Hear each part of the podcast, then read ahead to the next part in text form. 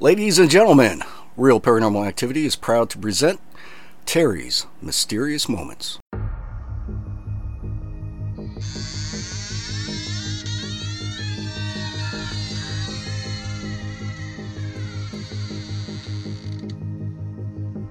Good evening, and welcome to Terry's Mysterious Moments. I want to take this opportunity to thank you for listening to the program. Now, on with tonight's show.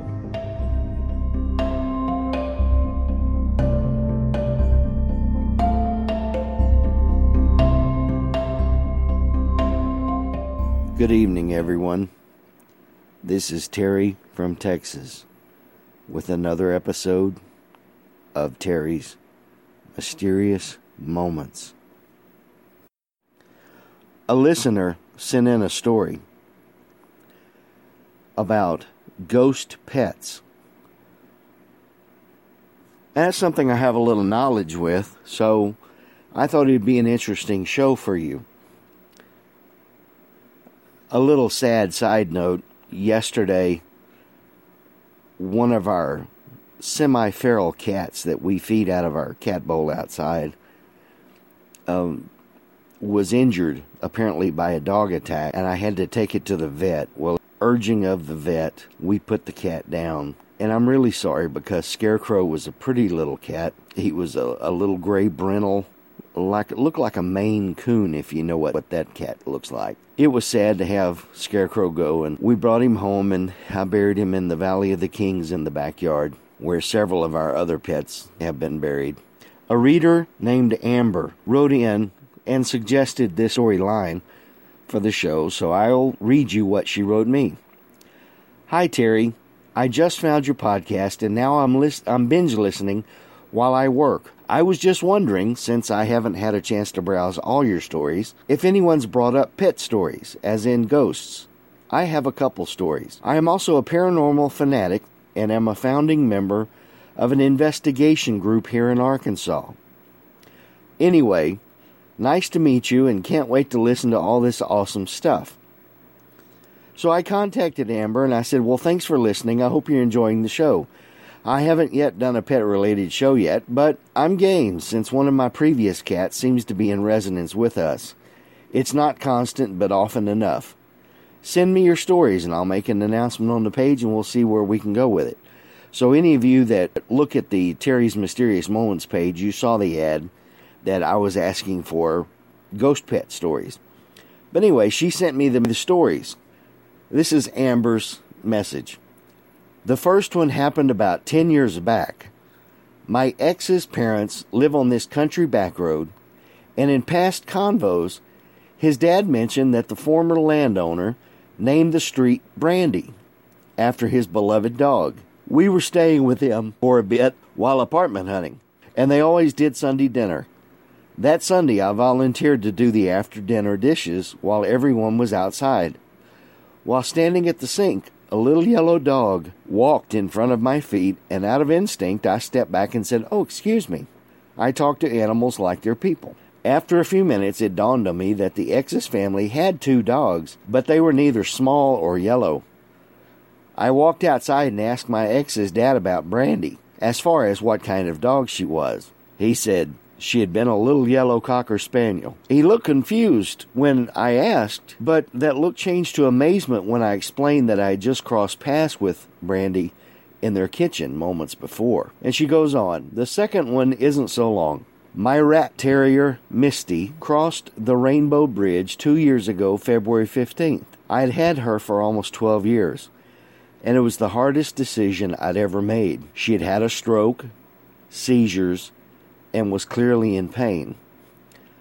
My best friend and now fiance stood by my side through the entire ordeal, and the fiance even dug her a little grave at Nana's, my mom's, after. I cried for days and begged God to please let me know that she had made it home safe and that she was really all right. I cried myself to sleep that night. In the only dream I had, I heard her barking. She hadn't barked in really a long time before she passed. I remember being really excited and going to my bedroom door in my dream, and upon opening it, there was a blinding, warm, white light. And there she was, standing in the doorway. Fat, healthy, eyes sparkling and tail wagging. She barked once or twice more and turned and ran back into that light. I still miss her, but I know that was God's and her way of letting me know that she was, in fact, home and happy. Wow, Amber, those are two really good stories. Both of them heartwarming because it showed that, number one, the first dog, Brandy, wanted to know that she still owned the place. And the second one, that your dog Misty wanted to let you know that after being her friend for all those years, she wanted you to know that she was fine, just like you had asked. And we're going to move on to a second story from a friend of mine from high school named Linda. Linda writes to me Tina, a 15 year old Pomeranian, passed away due to a near lifetime of diabetes. I had very real, vivid dreams of her close to me. I'd catch glimpses of her from the corner of my eye frequently. One day I was putting up laundry in my closet when I turned and there she was, sitting on the floor just as real and alive as she used to be. I dared not look away knowing she would disappear, but I blinked and still there she was, a paw up like she used to do when asking for a treat. I said her name, tears welling up and falling so fast. Tina, oh baby, I miss you so much. I hope you are okay now. The tears fell like a river, and my eyes blurred. Then I wiped away the tears, and Tina was gone. During this time, after Tina left us, it was a little less than a month later, Buddy's health declined quickly. He was one of her puppies from a litter she had when she was two years old. I think he never got over losing his mama. I knew his time was short. That night, in the wee hours of the morning, Buddy went over the Rainbow Bridge. I was laying on the bathroom floor with him, and I woke once when Buddy's body shuddered, and I saw Tina beside us. When I woke up again, Tina was gone, and Buddy's body was cold. She writes, I'm crying again now. Then goes on, earlier in the day, when I saw Tina in the closet, I think she came back to wait for Buddy. She knew his time was close. After that night, I never saw them again, except for dreams. That's a good story, Linda, and very heartwarming that you had two pets that you love so closely, and, and one of them came back to help the other go across the bridge. Now, my own little story isn't isn't much. There's no absolute proof I saw nothing. But we have had two very special cats pass away on us here in the, the house we used to own and then this house. And the first cat was named Stockings. She was a tortoise shell female, and she sickened and died here at the, the first house we had. And then sometime later, we had a cat named Joshua. He was a gray and white tomcat. Beautiful, beautiful cat, loving. But he died also. Uh, he was older, so he died. So since then, I can be sitting on the bed and it will feel like a cat jumps up onto the bed and walks up the length of the bed, but when I turn around, there's no cat. Now, we do have cats in the house, but they don't usually do that because I keep my door shut and they don't come in the bedroom that much. But the question is do pets come back? Yeah, sometimes just like their owners come back. Pets come back to give us comfort, give us messages that they are okay. Or in the case of this Pomeranian mother, came back to help her son over the bridge as he died. Sometimes they come back to prove that they're still the boss of the house, like Brandy did. But as Misty did in the second story, came back to let her know, let her best friend know that she was okay. I think pets do that, and and I think pets attend a certain type of heaven.